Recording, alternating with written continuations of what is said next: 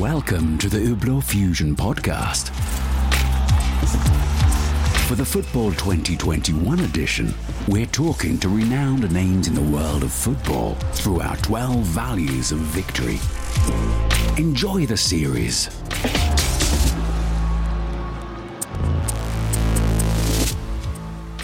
Olá, sejam bem-vindos a Hublot Fusion Podcast Edição Futebol 2021. Hoje temos o prazer e a honra de receber a maior lenda do futebol e do esporte mundial.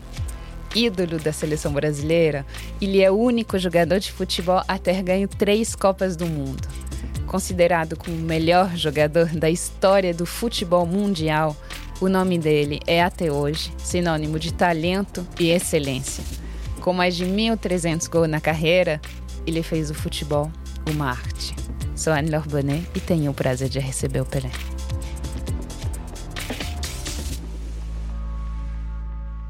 Então, Pelé, hoje vamos conversar sobre o amor como valor universal, o amor que você teve pelo futebol, pela vida, o amor que você fez os outros sentirem pelo futebol.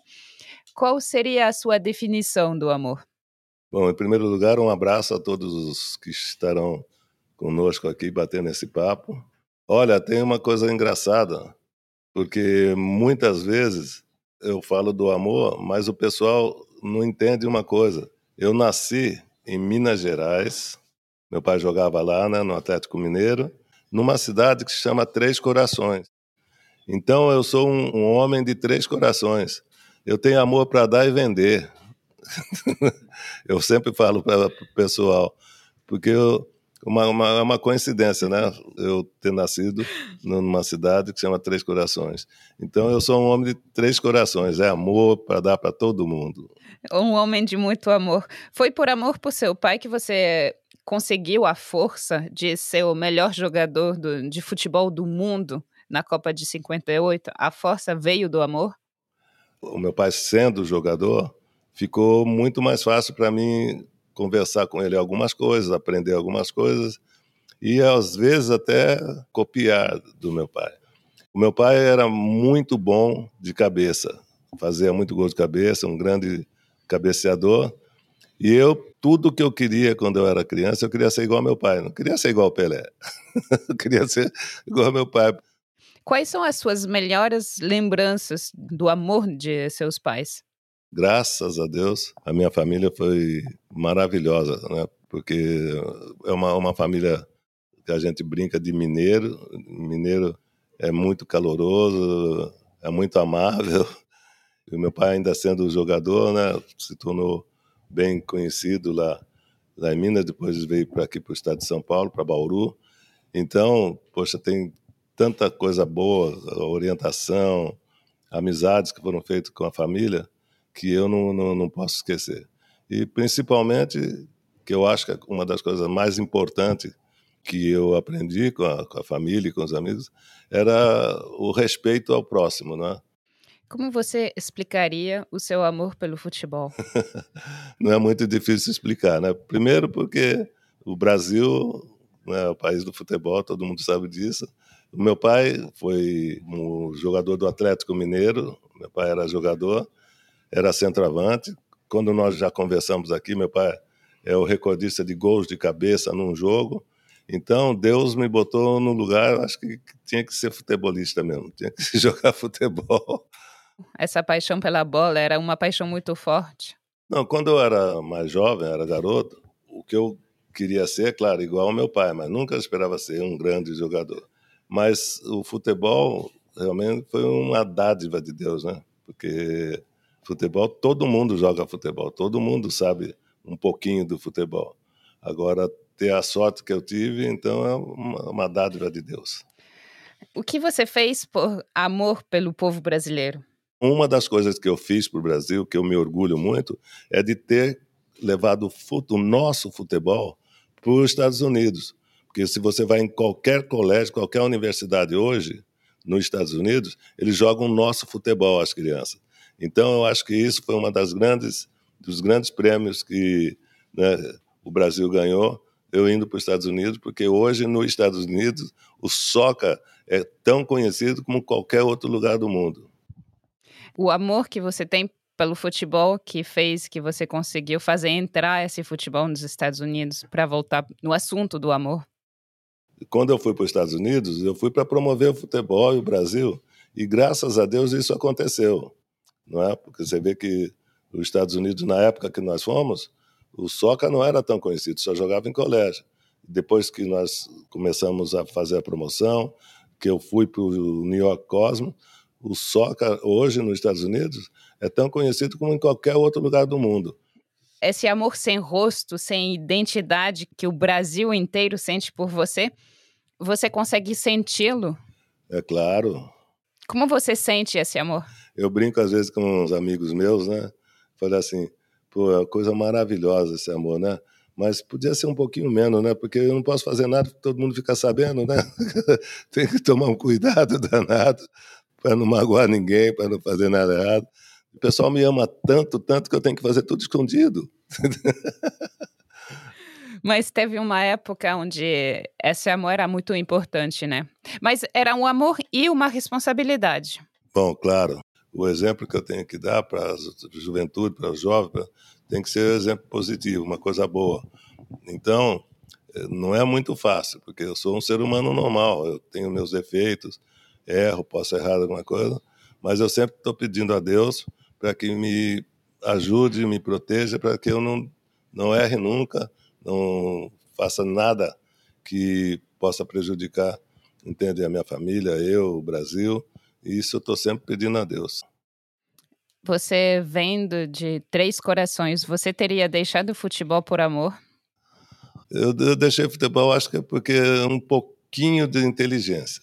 Porque chega um certo momento né, em qualquer profissão, em qualquer uh, momento, em qualquer coisa, você tem que, tem que saber né, o momento de despedir, o momento de, de parar.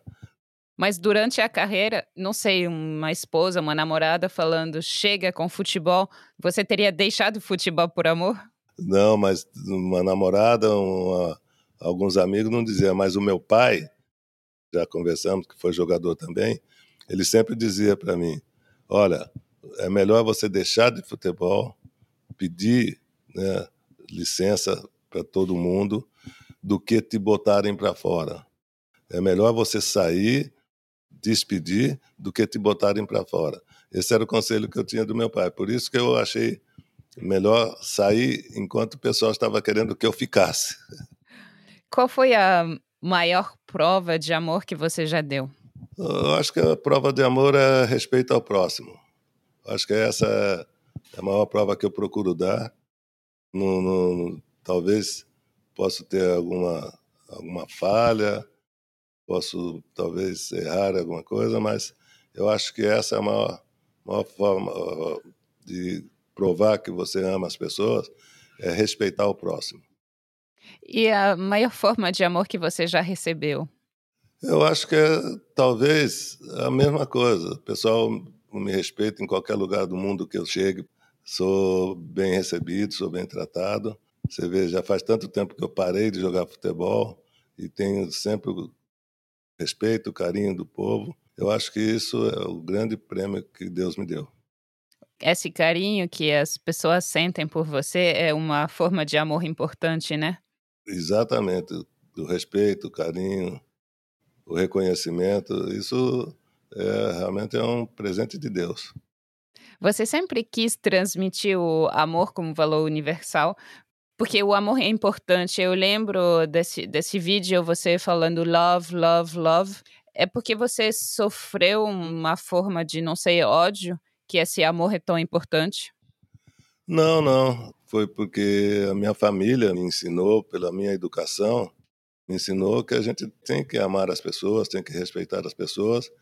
E por coincidência, num momento importante da minha vida, que foi no milésimo gol, que estava a imprensa toda voltada para lá, eu não sei por que razão, naquela despedida, veio na minha mente agradecer a Deus e agradecer a todos com aquele love, love, love. Foi uma coisa para mim que não tem explicação. Você que continua assistindo, são as jogadas que as jogadas bonitas, né? que criam esse amor pelo futebol? Ou você acha que são as vitórias? Não, eu acho que são duas coisas diferentes de, de, de interpretar.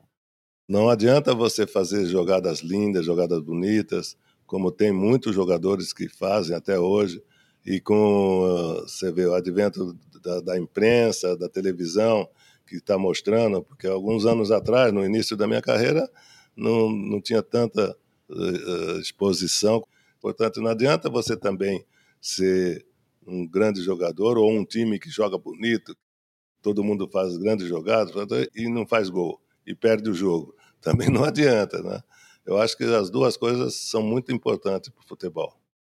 Qual foi o momento da sua vida onde você mais amou? Que seja a família, futebol, a bola? Bom, em primeiro lugar, é claro, a família, né? O meu pai, porque se eu estou na carreira de futebol, se eu né, tomei a decisão de ser jogador de futebol por causa do meu, do meu pai. E a sorte que eu tive também de, com pouca idade, né, com, com a idade que eu fui campeão do mundo, que o Brasil chegou à Copa do Mundo, era uma coisa que não tinha acontecido ainda em lugar nenhum do mundo onde se jogou futebol, que foi a ida do Brasil na Suécia e eu estava com 17 anos, 16 para 17 anos. Então essas coisas só Deus que pode explicar, não é? O futebol é ainda capaz de incentivar um, o amor entre os povos, você acha? Eu acho que o futebol é dúbio, porque é, é o amor e a raiva. porque é de perde e ganha, perde e ganha, né? Então, mas eu acho que de uma maneira geral falando, o futebol é mais amor, mais querido no mundo todo do que a raiva, né? Sem dúvida nenhuma. Qual seria a sua mensagem sobre o amor para a gente? A mensagem sobre o amor que é que eu sempre ouvi, sempre recebi da minha família. Nunca achar que eu sou mais importante e melhor que qualquer um. Sempre respeitar o próximo. Obrigada, Pelé. Obrigada. Prazer, um abraço. Obrigada por seguir o Ublo Fusion Podcast, edição Futebol 2021. Durante a competição, a gente conversará com nomes famosos do mundo do futebol sobre os valores da vitória. Siga nós na ublo.com para ouvir toda a série de podcast.